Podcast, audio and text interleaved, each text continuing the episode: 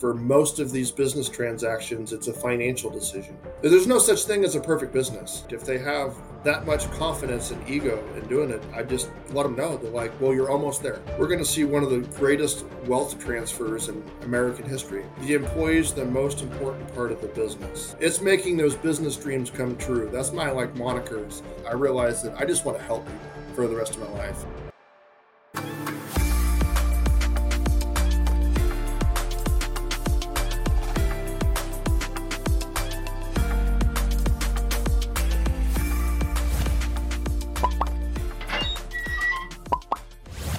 Thank you so much for tuning into this episode of Profession Session.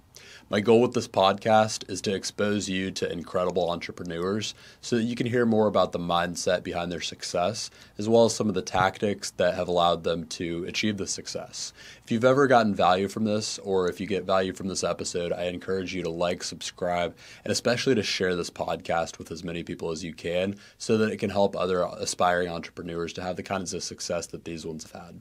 Thank you so much and enjoy this episode. To set the stage a little bit and give a little bit of context, could you tell me a little bit about just how you came to be at Transworld to begin with? Like what got you into the space? Yeah, um, I kind of just happened into this. It's uh, got a weird career path that led me here. It makes me pretty good at it. Um, my first start uh, right out of high school was I worked full time at Les Schwab. I get a degree in economics from the University of Oregon. Um, Les Schwab was a great foundation for a young person right out of high school to learn about business and life and how to treat people, employees, customers, uh, and build a lifetime value was a big thing that Les taught us. Uh, then I was a an analyst for a bank and a credit union, worked for some big Fortune 500 food companies. Then um, my first taste of brokering was actually buying and selling these uh, food territories and helping manage them. And uh, that was a lot of fun. Um, then uh, ran into some health things, uh, moved back home to get healthy, not die, and uh, got my MBA. Then shortly after my MBA, uh, this popped up on my radar, and then been doing this ever since. It's year four and loving it. I get to use all my nerdy business skill sets to just help people and to help people get into businesses and get out of businesses. Like you said, I'm just kind of that uh, matchmaker. It's interesting that this came from the need to kind of rearrange things, kind of start from scratch and get healthy. I've actually heard that a few times in the brokerage world that becoming a broker came out of some need to whether it be moving or some kind of big life change where someone just realized wow i need to i need to just do things a little bit differently it's a it's just a very high leverage area of business. I mean, you the things that you do and the the actions that you take can go very far in this world. What was it specifically that kind of helped put it on your radar and bring you into the world of brokerage and exit planning? Oh boy, that's easy to answer. uh, I was there was no way I was going back in the corporate world ever. Like I had a good run, learned a lot of things, but it's a highly toxic environment and um, yeah, you're really working for shareholders, that kind of stuff. And uh, I said, ran into some health issues, came back home. And then uh, about halfway through my MBA, I realized that I just want to help people for the rest of my life. And uh, then, ironically, this just, or apropos, or luckily blessed, whatever you want to call it, this came on my radar. And I just uh, got to use all my, you know, accrued educations and experiences just to, to help people. Because that's all I do. It's just uh, from both sides, it's just to, series of conversations with sellers to get them ready to get their business ready to sell. It's a series of conversations with buyers on the other end, and that's uh, very little pressure. Just uh, just business planning is all it is. And every stage of this is just business planning and execution and and uh, check and adjusting and and yeah, and I love it. It's it's so much fun. It's a lot of fun.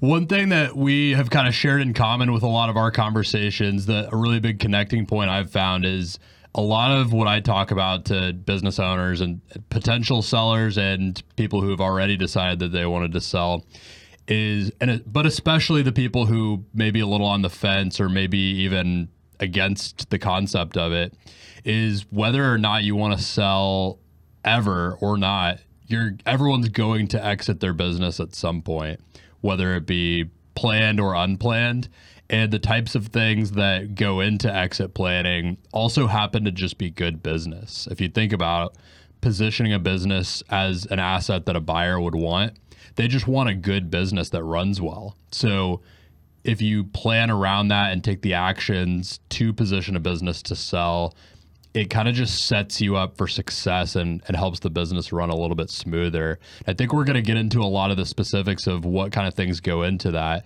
But what would you say are maybe the top few things that you see sellers underprepared for if they do get into the exit planning process?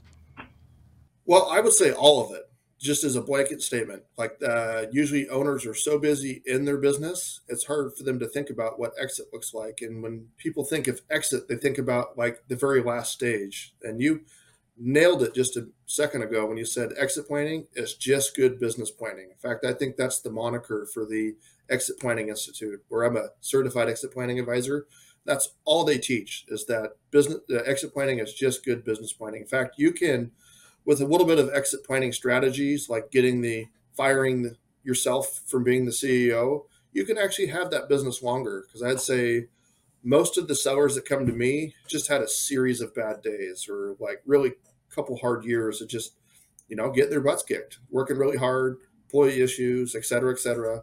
And usually they're just, uh, they're burned out. So they talk to me and some of them are ready to sell just because out of necessity, and some of them start putting some of these plans into place, and you know that I I essentially fire myself from a listing, but you know I'll get the listing down the road, and that's that's totally fine too. Now, there's a little bit of a paradox that I've come across. I, maybe I'm using the right word for that there, maybe not, but um, a little bit of a problem I come across pretty consistently when talking to the type of seller that you just described, someone who's had maybe a couple bad days or a couple bad years or months even and they're just like I've got to get out of this thing. I can't do it anymore. A lot of times that same person will say, well, I, I don't know how I'm going to do this extra work to prepare for an exit when I'm already at this point. But there are things that they need to do to get the best value out of the business. What do you usually tell people in that position? Well, um, usually it's in a follow up conversation. Usually, initial conversations is talking about the broad strokes of what it looks like to get out of a business and what it looks like to get out of a business in a hurried state. Usually, they're just about ready to throw a grenade at it. In fact, that's what I call the grenade stage of uh, a seller that's been in their business too long. Or and um, once in a while, I come across an owner that just just literally that's what they did. They fired everybody, or they're going to fire everybody, or whatever. But um, usually we have a conversation and then uh, follow up conversations about the importance of doing this. And and it can be tailored to that specific business. I mean, let's just say it's a business that makes a lot of money. Well, then they need to hire a CEO or hire some key people, promote some key people. And that just taking some stuff off their plate, like frees up the seller or the owner just to have a better work life balance, just to not be as drained, you know? So we start working on the immediate things. Like, if the initial pain is that they're in their business 12 hours a day, it's like, well, what can they immediately get rid of? Are there some menial tasks that they can just have somebody else do, purchasing? I mean, there's some more higher level tasks that might take more training, but some things, like if they're doing bookkeeping, like that's an easy thing to outsource. There's lots of good bookkeepers around. Like outsource that. You don't need to do your own bookkeeping you know, for 50, 60, 70 bucks an hour whatever it is, you can get a good bookkeeper. That frees you up to go do the thousand dollar an hour work, like generating sales or managing strategic direction. Now, a common objection I hear a lot of potential sellers or people who are against it say to me when I broach this subject is I'll hear people say, well, there are things I do in my business that no one could ever do as well as me. I I am a one of one skill set that's been developed over years, and I, have heard every level and and kind of direction of that. What do you usually say to someone who is in a position like that, where they think I couldn't possibly hand these these things off, and there's no way for me to do that? Well, I can be a little ornery at times, and I just would say like, well, how do you plan on selling this if you're the only person out of the eight billion that can do this? like I guess you're just gonna have to close up the doors and sell off the assets since there's nobody else that could do it. Then they start thinking like, well, I guess I could train somebody. Like, yeah, that, that's what it is. Is transitioning the the knowledge gap either to your current employees or if you don't want to train your current employees, you're going to have to stay on an extended period to train a buyer. You know. Yeah, so I like that, to. Oh, go ahead. Sorry to interrupt there. Say, yeah, that's uh, that's pretty common at some level. Usually, they're not like the I'm the only person on the planet, but a lot of times they're like, yeah, I'm the only person in this business that can do this. It's like, well, probably. You know, if you don't have, if nobody in your employee pool can take half your responsibilities, then you need to hire from outside. Get a recruiter. Get get a CEO level kind of person in your business and teach them half of what you do, and then get yourself in a position where you're working on your business I love the note of getting a recruiter too, because that's something that I think is not on many people's radars. That there's many business owners that don't even realize that's an option. I happen to kind of come from that space actually. I think I told you when we first met that I came from the staffing and recruiting world. So that's something that I, I'm a little bit more comfortable with that idea than a lot of people I've noticed. But one kind of frame of reference I love to think about is that anything like when you start to think about your business as just an asset full of assets and you realize that by investing in a recruiter while it is going to be expensive investing in a recruiter that can take out the guesswork and the risk of hiring the wrong person that's a really powerful asset in your business that actually adds like an outsized amount of potential sale value when you actually go to sell it. It's I, I, think a lot of people get caught up on the cost of something like that, or I mean, there's a there's many different examples of things like that. Investing in some big software is another example. I have a client right now in the architecture space where he there's two systems that he kind of inherently knows that he needs to invest in, and we're actively looking to sell his business and he knows that he needs to invest in these two systems but there's just the the thousand, the multi thousand dollar spend is just something that was holding him back. But when I started putting it in terms of, hey, if you do have that system put in place, that's a piece of negotiating power that's going to really add a lot of firepower to your sale price and your valuation because they can see that the systems are already in place and they don't have to guess and, and take the risk of doing that. I think just framing it in that way really helps buyers and sellers kind of recognize that.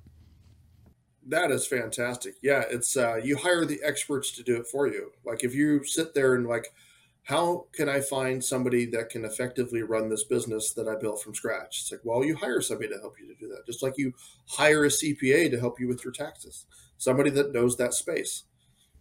A lot of business owners, I think, get caught up in their own ego and think that they're just the best at everything, but they don't realize that if you try to do everything, you can't actually grow the business.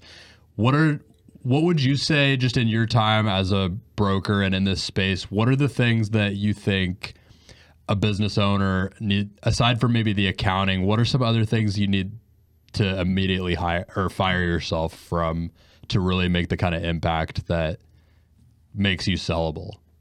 Well, I do want to comment on that. The first part is that some of these sellers are probably the best, but at what they're doing. So is everybody going to do that ownership level job or build a multi-million dollar business from scratch? Boy i don't know but there are some really good buyers out there that can run it really good. Are they going to be the best to build something from scratch? Probably not. That's a different skill set. What are they going to do take a multi-million dollar business and make it bigger more efficient? Yes there's a lot of skill sets out there but uh, then on the second part there you can outsource almost everything. There's hr you can outsource all of your HR, all your hiring, firing, outsource payroll, outsource bookkeeping, outsource marketing. There's you can literally almost outsource everything. There's virtual assistants that can log in from a foreign country. I mean, there's local things you can you can bring on people on staff. You can bring you can outsource it to third parties.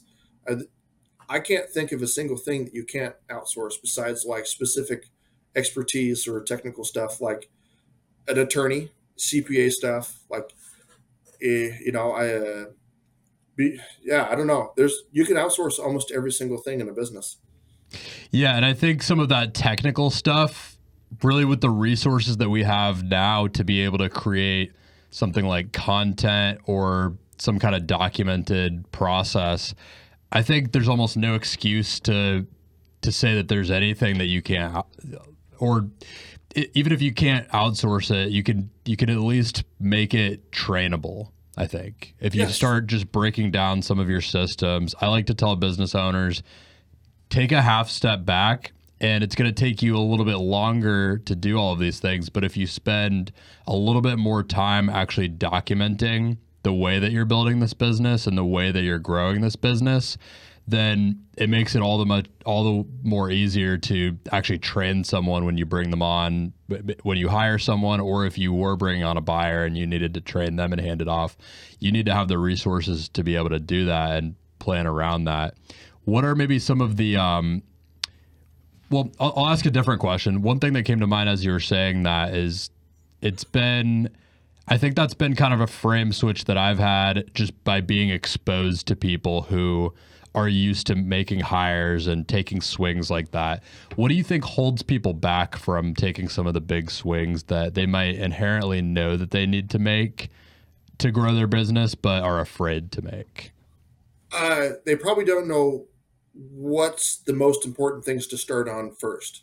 Like that's probably the analysis paralysis. Do I need a CEO? Do I need to outsource bookkeeping? Like what's keeping me trapped in my business? And that's that's legitimate. Like you, if you're working 10 hour days, then trying to reflect after a long day every single day and being like, well, if you're mired in the mud, you probably just can't see it. But if you hire a temporary business coach or just talk to a couple consultants or, I mean, find somebody in your local community or the SBDC. I mean, there's a lot of people out there. You, there's me, people that can have a general conversation and just, uh, through conversation, you might find some like glaring things you can work on. Like, yeah, you're working 15 hours in your business, but you're checking the mail and doing doing the deliveries and answering the phone and all the stuff. I mean, like you can almost start anywhere in that example. Yeah. So not, not knowing where to start is the number one thing I think. What is that analysis paralysis? Is like, how do I, where do I, where do I even begin? Am I going to make a mistake and focus on one thing when it should be another? And so that's that's I think that's the key factor. I think that is it as well. And I, I really like the note about the SBDC. We just covered that on another podcast recently. A lot of people don't know about that. And they're those are all over. What are some other favorite resources of yours to refer a business owner to? Here in Oregon, we have uh, RAIN, um, which is a business catalyst. Um, SBDC is really active. Uh, Chambers of Commerce are usually pretty good. Um, you can even start asking people that are really active in local BNI groups. Like we got some pretty active business coaches, and if you reach out to somebody who's in BNI and be like, "Hey, do you know of a business coach? I want to have somebody kind of like have a couple conversations with me and maybe coach me about my business a little bit." Um, you could even try Google. I mean, like here in Eugene Springfield area, there's several good business coaches. Some are mindset coaches, some are nuts and bolts, so uh, depending what your need are, uh, needs are, you know, one might be more suitable than the other. And um, I don't know, sellers and business owners, like I have a ultimate respect for. They are savvy, they're sharp, and usually just a couple conversations, they're like, you see that like, aha, I got it. Then they're on their way, and they start making like changes for the better immediately. It's it's incredible. It is. I I just had a business owner that is someone who wants to potentially sell down the road who I talked to maybe a month ago who actually just texted me this morning and she told me because of some of the ways that I, I put that she was doing just a, a small business doing about $10,000 a month or so on like a, a typical month. And we had a long conversation about the types of things that would need to be done if she wanted to sell. And she had shared with me that she was at the point of pretty much wanting to close the doors because she was so burned out and she just felt like it wasn't growing the way she needed to. And I started to just share with her the fact that it could become sellable if she started really taking advantage of some of the the documentation that she had already done, the systems that she had created, because she had done a really good job of documenting some things when she had hired an employee. And I had shared with her if you just really focus on the business development for a little while and keep growing this thing and and find a few of the right clients and it sounds like 20% of the clients you're working with are the best ones. If you focus more on those, you can make a big impact. And she just texted me this morning and said, I've signed about $27,000 in business since we talked, having been at about $10,000 a month, just because of that frame switch and focusing on the, the few things that really matter, like the business development. I think um, the business development tends to be that highest leverage point how how do you usually come when you come across a seller for whom the business development is what they're the best at? How does that usually go? Is that usually kind of a difficult thing to hand off um, to a buyer? Um, not necessarily. So that's part of the matchmaking art is that um, you can have 10 plumbing companies with 10 employees and all could be different based on the owner's roles.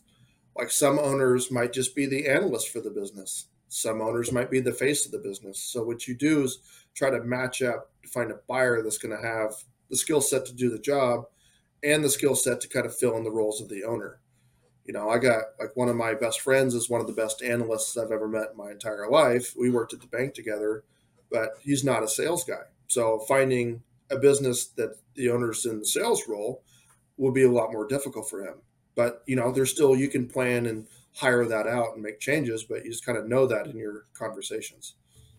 What are some of the qualities that you've found the the best and most successful sellers that you've worked with all have? Soft skills wise, hard skills wise, a little bit of both. Um, grit. they will bootstrap it through anything. Like they're that uh, they're usually pretty optimistic, um, and they'll get it done, and they're pretty fearless about everything. Like they just be like, you know, that uh, that Spanish admiral that used to land the boats and burn the ships. Yep. That's the mentality. You you land the boats, you burn the ships, and then you march and uh, that's probably the, the the most common quality of being the most successful of all the most successful sellers and owners that I've talked with is just uh, they'll they'll figure it out. Just they'll the, figure it out. The optimism superpower. Yeah, uh, that's number one. The number two to take that and like put nitrous oxide to it would be treating people right, whether it's your customers, your employees, hopefully both. Um, some people, you know, generally do both. Some people got the customer thing figured out, but maybe they got some work in the employee department. But uh, but yeah, how to treat people to build that sustainable business. You know, maybe that's not inherent. Maybe there's a young owner uh, operates a business differently versus knowing the value of treating care of your employees, and then uh, you know the lifetime value of having good tenured employees and not having to constantly retrain because that's a huge loss in a business when you have turnover. You're basically restarting training, restarting resources, restarting hiring processes, and time away from the business and stuff. So that's uh, you get in that kind of like uh, rut. So I'd like to hang on that point for a second. The the employee point, um, just employee retention as a whole. That's one of the I think I, I'd shared with you that there's about 25 things that I focus on when I talk about this stuff, and that's a huge one is having good retention and methods and strategies to retain. What have been some of the the things that you have seen across all businesses that work really well as far as retention aside from just I think it goes without saying you have to treat your employees well and that's that's something that's just universally true of course but to get a little bit more tactical with it what are some maybe specific retention practices that you've come across that work really well well, in general, the employee is the most important part of the business. So the retention is really key. So, and think about your business and your employees and think of their opportunity cost of what else is out there. So, you for specific strategies, it can be pay. That's an easy one. It can be other things like benefits, retirement contribution, paid time off. There's a lot of other things that will make your employees happy. And once again, it might be business specific, not even industry specific. Like if out of those five plumbing companies I was talking about, your employee profile might respond better to having a 401k contribution plan versus benefits, or if you have both, great. But you know, sometimes if you can just, you offer, can just offer one or two things that your competition's not offering, then they're not likely to steal their employees. Like, you know, your plumbers aren't going to go leave to go do HVAC. They're not going to go leave to go turn wrench on cars. Like they're going to leave to another plumbing company. So think about what your competition has, think about their opportunity cost and what it's going to take to get them to stay. You know, so that so as far as specific strategies like that, I mean, if you work with a coach or talk with somebody or you just know and just kind of ask your employees, ask other people that are kind of out there in the business community, be like, hey, what what do plumbers usually get for benefits? You know, overall, you know, what do electricians get? Every industry has kind of its its own thing. Like one of those two trades doesn't really have paid time off. So if you offer paid time off, you know, that might be the the hooks or the incentives for people to stay. Yeah, and one thing I always like to harp on is that the one thing that's true across all industries, obviously, like you mentioned, it's going to be industry specific. But the one thing that's true across all industries is that if you have conversations with your employees to help discover what it is that they need and what they want, then they'll tell you. I mean, if if they want to be there and if they enjoy their job, they'll tell you what they need. Um, you got to yes. strike a balance of giving them what they need and what they want within reason and within what you can afford, obviously. But if you have conversations strategically to to regularly figure out what it is that drives them, what it is that they want, you can discover those things and bring them to them because it's different for everyone too. Some people for some people just want to feel like they're achieving in their job. They want to feel like they're growing. It might be about giving them a path to the next title that they're looking for. It might be about a pay raise. It might be about the benefits, like you said. But you've, you got to figure out what makes the people tick and really get to know them on a personal level to find that out.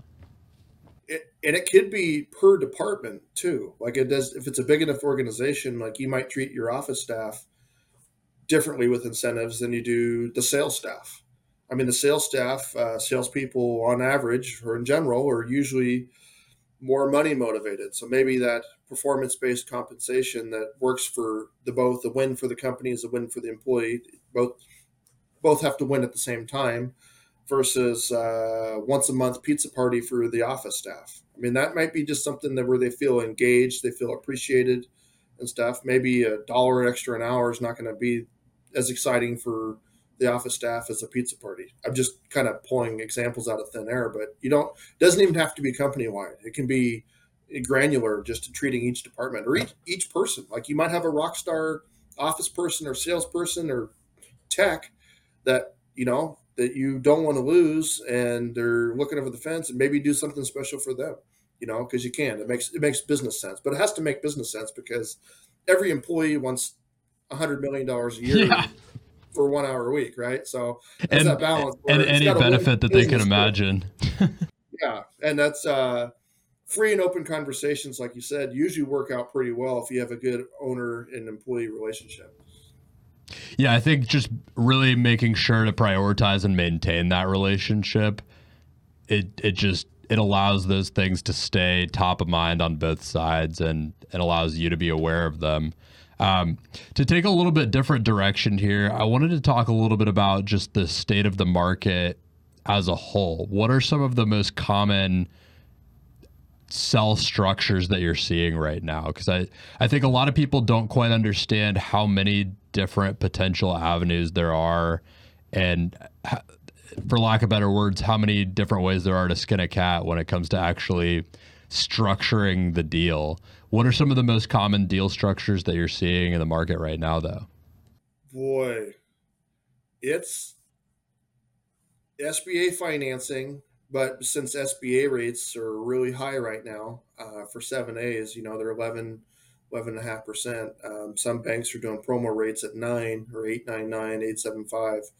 Um, a lot more seller carry components, whether it's full seller carry or partial seller carry um, and you nailed it as far as like deal structure. It's uh, to go back to those five plumbing companies. You might have five different deal structures based on the personalities of the buyer and the seller, and that's usually the accountants on either side driving that too. Like uh, if uh, some of those businesses have real estate involved, their accountant might say like, "Hey, if you do this much seller carry, we can do the tax game in such a way," you know. Um, so it's uh, it's hard to say what's common, but uh, it's um, yeah, there is more seller carry since SBA rates are higher, but there's still a lot of SBA funding going on.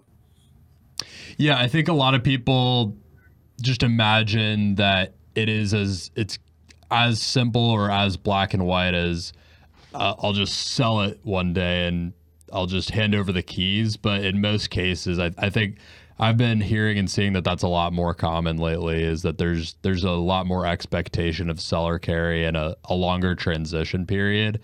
Um, I've also been hearing that sometimes there's a there's a potential of a larger multiple if you are more willing to do that. There's kind of a, a trade off, so to speak. Um, what are some other kind of trends that you're seeing in the industry, maybe in the last year, that have shaken things up as far as the, the actual buyer side and the approach that buyers have? Yeah, yeah. Let's talk about that a little bit about the seller carries. So, a uh, couple things there allow for a higher price. Uh, a seller willing to be the bank because that's what debt structure is is cost of money at a lower percentage rate than 11 let's say if a seller is willing to be the bank on half the note or half the debt for 6% allows for more cash flow.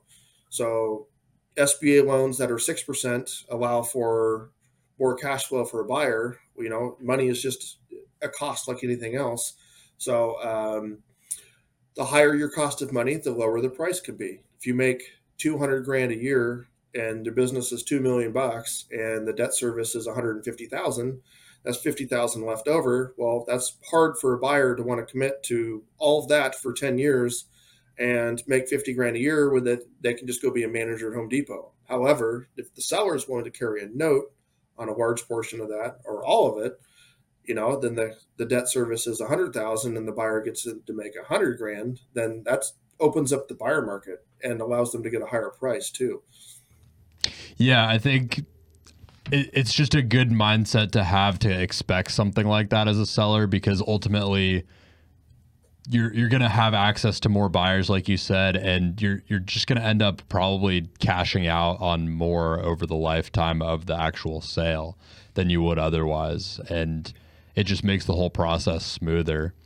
What are um well, what are maybe some some hangups some other hangups that you see at the end of a deal that you think could be avoided if people approach it the right way? I think understanding how a business can pay for itself it'd be huge on both ends. I think buyers and sellers should be aware that uh, for most of these business transactions, it's a financial decision. They get really excited about a business. Some of these are bought as hobby businesses you know, some are bought or most are bought as a financial decision. Like I'm going to leave the corporate world to buy this business and I need to make X amount and there's this risk involved. Like there's a lot of calculations that goes into this, but at the end of the day, a business has to pay for itself and provide a living. So that's where sellers and buyers, uh, their eyes are bigger than their stomachs sometimes is that uh, they're like, my business is worth a million bucks, but a cash flow is 50 grand. It's like, well, that won't even pay the debt service on that. So also they got to start thinking about opportunity cost of, uh, of a buyer wanting to do something else. Like, well, just, you know, a common response for a seller would be like, well, if somebody came in with half a million bucks and put it down, and then I carried the note for half a million, and then that would make more sense. You know, that'd be like a ten percent return on their money. It's it's like, well, if you got a half a million dollars, you can also put ten percent down and buy a five million dollar business, and that makes a couple million a year. So you got to look at the market and expectations of what somebody's probably going to do in the financial paradigm. Like, okay, am I going to buy this business, be able to provide food for my kids, college educations, and that kind of stuff. I don't think people think about that out of the gate. So if they start thinking about things from that angle, they'll eliminate a lot of problems and a lot of frustrations of like, why isn't my business selling? you know, and not just the financial aspect, but getting back into like how the owner's tied to the business. If the owner's working 12 hours a day and they're the expert, it's going to take somebody, a novice or a beginner, 20 hours a day. And what do you think a buyer's going to do? They're just going to be like, well, I, I can't do that. Like I just I just don't feel comfortable. If the expert's tied to the business 12 hours a day, it's going to take me 20. That's obviously not sustainable. So they're going to go look at other things. So like how easily a buyer can get into your business with the knowledge gaps and all the things that the seller does also is can be a contributing factor to eliminate some frustrations in the process. So if you start planning now, and you work on these things over a couple years, if you just work on a few things, great. Like if you work on one thing, sometimes they're just one thing. Like if the seller's not doing everything, like have one key employee that takes a few things off your plate, it makes it that much easier. There's no such thing as a perfect business. So also keep that in mind. Like sometimes when uh, people talk to you or me, we're like, here's this laundry laundry list of things to do. It's like, well, there's no such thing as a perfect business because a perfect business doesn't need to be sold. You just collect cash while you're in Hawaii or Philippines or Europe or whatever. But you know, but there's no such thing. Um, so if you work on some of these things, it makes it that much easier, and your business is more valuable too. What are some red flags that you see on either the sell side or the buy side of someone who is just really has no shot of selling their business or or a buyer who really has no shot of successfully getting the type of business transaction done that they're looking to get done? Well, on the seller side, I would say a business that's been imploding. Let's just say life happens, circumstances happen, COVID happens. I mean, it's business. In the business world, a lot of things can happen. It's a, like a lot of plates spinning on sticks, and if half of them fall over, and your business just implodes, like let's just say that like you were a restaurant during COVID and you lost all of your employees and you weren't successful in reopening, like that business is hard to sell when it's just assets in a building with the lights off. Like that makes it really, really hard. Um, so you could work on those things and reopen if you have it in you. Sometimes the sellers don't have it in you, and sometimes um, we're just work on some projects. Just give them a like, hey, if you do these few things, you'll get yourself in a sellable position. And there's usually some sort of help, but if they're just kind of like, ah, I'm done, then they're done. Then, then you know, then it's liquidation. Then it's usually a fight with the landlord. You know, something like that. Um, buyer side, uh, I would say that's mostly a financial component because the buyers. Uh, usually are pretty excited to get into something and work from themselves, work for themselves, or um, so usually it's uh, they'd like to buy a ten million dollar business, but they got five grand to their name. So that's that's that's usually pretty hard to do. yeah, there's just a little bit of a gap there that they might need. Right. Yeah. So um, there's things that they can do. They can work with alternative lenders that can talk to family members. I mean, there's things you can do. Like if you do have a 401k, there's a ROBS program. It's a rollover business startup. You can use that penalty free to do a business startup. You can even combo it with an SBA loan. I mean, there's there's resources out there. So like I I talk with a, a lot of buyers, and sometimes we some piece some things together. A, a family gifts them a little bit of money, and that's the down payment for an SBA loan um, but yeah, it's usually the financial component for the buyers, though, is that uh, it's not a willingness thing. Usually they're excited to to go be their own boss and stuff, but um, uh, usually it's the financial component. Um, and some things that some buyers could do is tie back to the SBDC, is that uh, if you've only been an employee in a business and not aware of what it takes to run a business, there's some pretty elementary classes you could take to kind of better yourself, understanding financials and understanding like a profit and loss statement, not just what the numbers mean, but all the levers that go behind revenues. Like you gotta you gotta have those revenues coming in in order to cover your expenses. Then you can drill down into like what segments of those revenues are coming in, like what part of your offerings are bringing in what, and what profit margin to contribute to you know your fixed costs and what fixed costs and what other costs can you pull the levers on to, to fine tune. So if you don't have an understanding of that at all, it's it's possible, but you're going to have to learn it regardless. So you can either learn it after you own the business or you can learn it beforehand. My my suggestion is learn it beforehand. Now, I thought of it an interesting kind of mental exercise to go through that I think could be interesting here. Say that because I, I know you have sellers and buyers that come to you. You help each with their respective sides.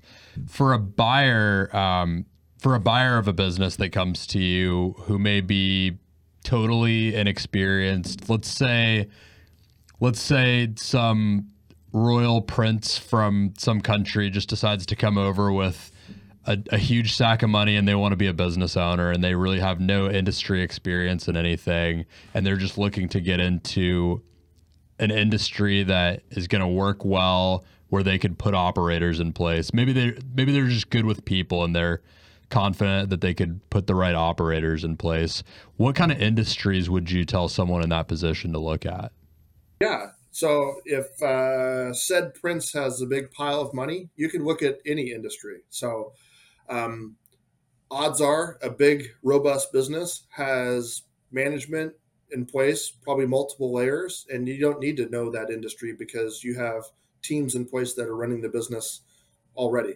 So, like um, whether it's a giant transport company, whether it's a giant string of restaurants, but if they have management in place and it's a big expensive business, and if you got a lot of, a lot of money to pay for it, odds are you don't need to know how to flip burgers to buy a burger empire. You don't need to know anything about trucks to buy a big transportation business, to buy a big freight forwarding business.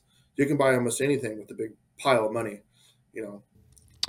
Now, for a buyer who does come in from a position like that where it's a great business and they they bought it as an asset, how would you instruct them to to kind of come in and actually gain the respect of the people managing it and and get over that hump of maybe not having the experience but being the new the new boss and the new owner?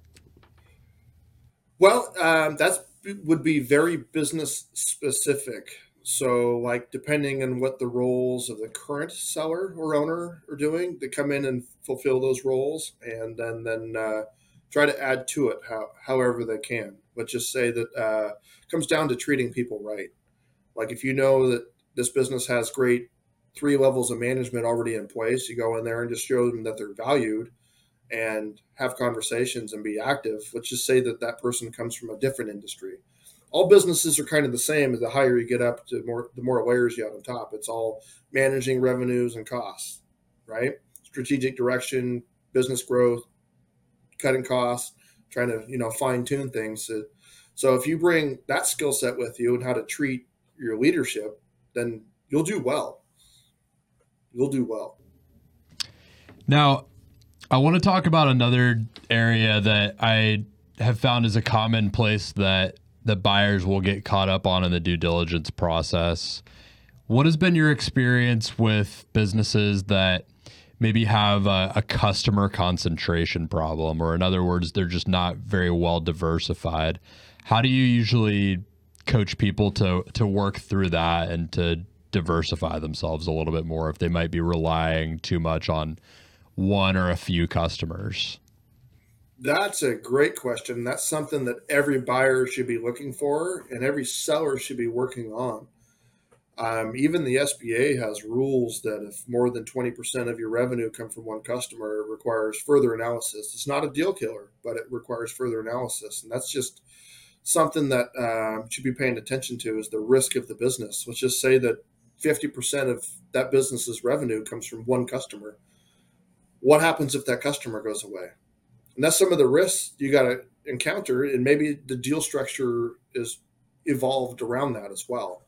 So, I mean, if, if that relationship's really tied to the seller and the seller leaves and the buyer doesn't get that half the business, well, then that really puts them in a, you know, not fun position, right? That's not setting them up for success. And uh, that much concentration is a big issue Like, and that can be supplier concentration too. Let's just say you get all your widgets from one place, and that place realizes that there's new ownership, and they're like, "Hey, great, we've been wanting to uh, increase our rates, you know, but it, that would kill the cash flow of the business, right? Or would hurt it, you know. Maybe it's a one percent increase, which eh, no big deal. Maybe it's ten percent. It's like, well, maybe it's fifty percent. Then you're like, wow, that's a substantial, substantial hurdle that that new owner is going to have to make up for in sales or cost cutting elsewhere. Yeah, I I had to learn the uh, the customer concentration problem lesson the hard way, unfortunately, in in my business that eventually was sold. At one point, we were within we were in the works for this deal with one of our customers that would have probably 10x our overall revenue. I mean, it was going to be crazy. They just had they had a lot of work, but the deal didn't end up being able to go through because the the legal team said, "Well, hey, this is going to this is going to make our business that we're giving to them represent over 50% of their business, so we can't put ourselves in that position." And mm-hmm. it's just like you, you have to be considering that as a business owner. You have to be working with lots of different types of customers to put yourself in a effective position for risk management. Yes, it, you want to be cognizant of that, and that'll hurt the sales price of the business or the deal structure. It's uh, the more you have that in your favor as a seller, the more ideal deal structure you're going to have for you. The more confidence the buyer is going to want to give you full price, especially up front. Because imagine uh, I use a common analogy. It was like you pay full price for a car because you write them a check, grab the keys, and drive off in the car, right? Well, imagine if half that car is in boxes on the shelf, and the buyer is like, I don't know if all the parts are for that 69 Bronco are in those boxes, so I'm going to give you half the money now. Then after I start putting this thing together over the next six months, that if I realize all the parts are there, I'll give you the rest of the money. There's or there's going to be a holdback, or there's some other thing in there that the buyer wants to be sure that he gets the full Bronco. You know, so the the less it is all in one piece and with the ability to drive off, the more you're going to see deal structure kind of alleviate those risks. That's a great analogy. Do you have any other frameworks like that or for other parts of this process that you think kind of help a seller visualize the business the right way and begin to I guess for lack of better words, just start packaging it up the right way for a sale? Yeah, I mean, I got a concept that I love talking with sellers on, and that's why like it's usually a series of conversations when I have with sellers. Like I'm not the guy that shows up with a a marketing agreement just just says sign here, sign here, sign here. No, it's a series of conversations. Usually, there's a few things they can work on, but if a seller starts thinking about their business through the buyer's eyes, it'll help them and if you're a seller that's five years, 10 years, one year away from selling your business, and start thinking about your business from a buyer's eyes, if they were to buy that business, they'll start to see the things that need to be worked on. That, oh, all my revenues from one person that I know is going to leave, that, that business is going to leave with me. So that doesn't leave much business. So I got to diversify my customer portfolio. Or I don't have any systems and processes written down. It's all in my head. So I got to start writing those down all my all my widgets come from one place. That place goes under, or that treats the buyer unfairly in this conversation. Then I'm not going to be able to sell my business. So they can start working on those things ahead of time. So anything that they see, I mean, that could be, and every every seller knows their business inside and out. And this once they start thinking about what kind of questions would I ask, how would I look at my business, then they'll start fixing things almost immediately because they'll be like, yeah, I wouldn't buy this under that circumstance. Then they're like, I got to fix that. Then they'll go on fixing it. And that's how important it is. So just that overall concept, it just, it reflection, just be like, if I, seeing my business through a buyer's eyes or through my own eyes, you know, will put, puts things like very clearly for them. That's yeah. a, that is like the most valuable exercise I could do with a seller. It's the mirror check. I mean, a testament to how true that is. The same resource that I regularly send out to sellers to give them direction of what they want to start preparing for is something that I'll also send to people who are looking to buy a business for the first time or second time, whatever as a resource to say, hey, these are the types of things that you should be looking for in the due diligence process. It does really go both ways. And It, I mean, at the end of the day, a buyer just wants to buy a good business. So if you build a good business that I like to say, build a business worth buying. It's just if you put yourself in their shoes, you're going to start naturally seeing those things. But it also, I, I, think a lot of business owners get caught up in the ego of it and feeling like their business. You kind of, if you have that extreme optimism that is kind of required to be an entrepreneur and a business owner, sometimes that can kind of get in the way of you seeing your business objectively enough. So it's just about having those conversations. Do you find people in that position? Uh, yeah, and it's uh, I love it. It I, that is actually perfect. If they have that much confidence and ego in doing it, I just let them know. They're like, "Well, you're almost there. Like you're almost there," and that is the truth. That is the absolute truth. So, like, if they built this big, robust business, and let's say that there's a a knowledge gap or a wealth gap from what they want, valuation gap, um, that that's that's the type of person that's so confident that will get it. They'll, they'll, work on things, and we'll just say that I got a few listings in mind that they're working on things right now that I'll get in two, three, four, five years because they're going to go work on some things, and that's uh, yeah. So that's fantastic. Uh, I love working with that kind of seller because that that kind of person is like the person I was just telling you about that like I gave this book to, and they read half of it the first week. I was like, yep, that's that's the seller that's going to get some things done and set their business up for sale. Yeah, because you know you could just give them a couple things to work on, and you're just going to see them get done, and they're going to get that much closer. You know, you can really help them. Absolutely, absolutely, and uh, sometimes it's a specific industry that maybe, and this is a concept that I love talking with sellers. That if you have a big enough, a robust enough business, if um, if you want to open up the buyer market, open up to somebody that can buy that business from another industry let's go back to the prince with the bag of money. Like if you're a plumbing business or an HVAC business or a transportation business or whatever like that, and it needs your expertise, you hire out a manager, then does somebody with that bag of money can buy your business as an investment. Well, then you just open up your buyer pool infinitely. Like you just open it up to a whole bunch of people that have money. There's a lot of money out there. There's a lot of people looking to buy good businesses because they're looking for a good return. And in the private private equity world, there's no better return. I mean, that's what I've seen. I think I think it's incredible, and I love what I do. There's tons of opportunities out there. So if you open up your business, let's say it's your uh, building materials business or a plumbing business, and you open it up to somebody who can buy it that comes from whatever the rental business, whatever they they made a bunch of money selling a building or something like that. They don't have to have specific expertise to run your business boy, you just opened up your buyer market to a lot of people. Yeah, I whenever I talk to someone and start framing things like that, just as hey, if you position this thing just a little bit differently than it is now, you could actually sell this thing for a lot of money. That really that gets a lot of people to take massive action. I think it's just such a good exercise. I want to talk a little bit about you've mentioned a few times uh, a, a few different industries that are kind of in this category that's getting a lot of talk right now, the quote unquote boring businesses.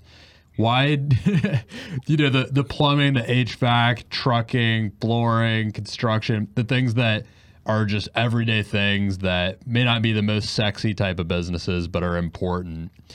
Do you see a lot of buyers in those industries right now? Absolutely. Yeah, because those are good, stable industries. They're going to be around for a very long time. You know, it's it's uh, we have houses of however many ages and groups and stuff like that. We've had housing booms for the last hundred years, and there's houses built in certain areas that need updating. So HVAC and plumbing. There's new houses going in HVAC and plumbing, electrical. I mean, there's always updates and infrastructure that wears out over time. So those quote unquote boring businesses are extremely important to us as a community and a society. Like it's they're stable. You know, they're not the some of these dot com things, you know, are just bubbles or whatever like that. But if you want to have a good return over time and have a business you're proud of, providing really good jobs for people that are providing for their own families, then that's not boring at all. Not even a little bit. That's pretty fantastic. That's what I think is sexy. I love it. What is what is the thing that you're most excited for about what you do right now? What what kind of drives you every day aside from obviously you mentioned helping people, but the actual like the state of the market and the industry, what's got you most excited right now? Man, it's it's helping people. It's making those business dreams come true. That's my like monikers, helping business dreams come true. It's like you got that seller that's my unicorn deal is this. I got that seller that's been working in the business for 20 or 30 years. Some have bought them and built it into something amazing. Some of these are built from scratch. Then I get that other person that's coming from the corporate world that just burned out. It was me before I got sick. And I helped them get into a position to buy a really good business and that's and they just completely changed the game for them. Go from like six figures in the corporate world to, you know, having that wealth where they get that summer home. Their college their their kids' colleges will now be paid for. Like that's that's what I love. That's what I get excited about is becoming that matchmaker and just helping those dreams come true. Because no seller wants to be in their business forever. They just want they want to get out. They give it to their kids. They sell it. Give it to their employees. Sell it to their employees. Those are all types of transitions. So helping them transition out and helping somebody get into a business and it takes care of their kids and stuff like that for the next 20 30 years that's that's what drives me that's what I love. And it's fun. It's nothing but problem solving. It's just a bunch of calculated moves, thoughtful planning, and I just love every minute of it. It's not boring at all. I just love it. You mentioned the person in the corporate world that might want to get out and get into this game. I love thinking about that because it's just it's it's not I mean there's a lot of big businesses going around growing through acquisition and I think people can get a little bit turned off by this whole world as a whole when they think it's only that that's happening. But there really is a lot of opportunity for people to just get out and become first-time business owners. What would you what would you say to someone who maybe might not believe that they could be a good fit for that? Maybe they are in the corporate world and they've just never even considered that. If you just met someone at a barbecue that had been at I don't know, let's say I, I know a lot of people that work at Lockheed Martin here in town. They'll be there for decades many times because it's a great company, great retention and everything. But let's say you meet someone at a barbecue that's just been in the corporate world for 30 years and you start telling them about what you do. How does that conversation look? Like what are what are the um the things that you would kind of instruct them to think about or encourage them to think about to to see if they're right for this? Well, that person that's been there for 30 years is probably going to be a different kind of buyer. Let's just say that if you're, if you're that far into a career and that close to retirement, boy, write it out. That if you're bored in retirement, buy a business. Like, but if you're 10 years in and looking at 20 more and you're just like ripping your hair out because you're watching somebody making changes to your business that's running, looking at things in a spreadsheet in the East Coast, my corporate experience, um, then yeah, start start thinking about what's out there. You can go to BizBuySell, tworld.com. That's our website at Transworld. Just kind of see what's out there. Start having conversations. Get a couple books.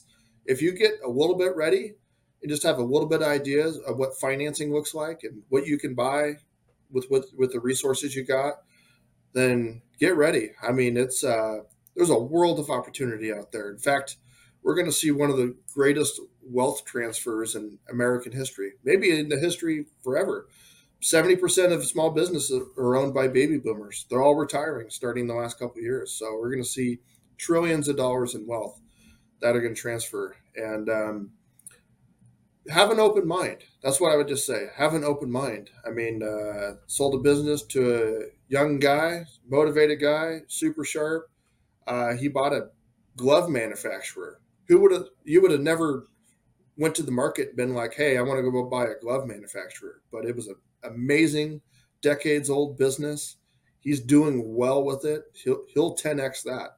That was it's it's a great opportunity. So just uh, be ready. Have a good understanding of financials. When I say good, just have a basic understanding. Like there's there's Khan Academy, there's SBDC courses you can take. I mean, just every, in every county where there's a community college, the SBA funds these SBDs, the Small Business Development Centers. Just go down there, have a conversation, call them, you make an appointment. They'll set you up, and you can start taking courses over a couple months just a little bit of coursework goes a long ways. And if you want to do that, well, then maybe you shouldn't buy a business anyways. That's that's that's truth. Like if you won't go that little extra effort to to alleviate a little bit of pain, and then because that's that's the downside is that uh, business ownership is that it's it's hard. It's hard, but that's the true road to wealth, my opinion. I think so um, too. It's, it, I mean, there's very few industries that you can work as an employee in your entire career and create real incredible wealth. There, I mean, they're out there, but there's there's very few, and it they're very competitive. So I think this is really the true road to wealth too. Um, yeah. I want to talk about that that point that you made about the the young man that was very sharp that wanted to just come in and work really hard. I think that's a great avatar to focus on too. What are the types of things that you would if someone like that came to to you in that position again what are the types of things that you would encourage them to be looking at in the businesses that you're showing them to understand whether it's a right fit for them and something that they can put a lot of firepower into as a new owner something that they're passionate about be, have an open mind and look at industries that you're going to be passionate about maybe you're not going to be passionate about plumbing maybe you're not going to be passionate about a coffee shop maybe you're not going to be passionate about certain industries, then just if you have like a distaste for them, then just stay away from those. But have an open mind to what else might come out there. Who knows? Maybe there is a plumbing business that is appealing to you. You know, just uh, just like anything else, just be out there looking. You never know, and never be hasty. So, becoming an owner is a big, long commitment, and it's going to require a lot of work.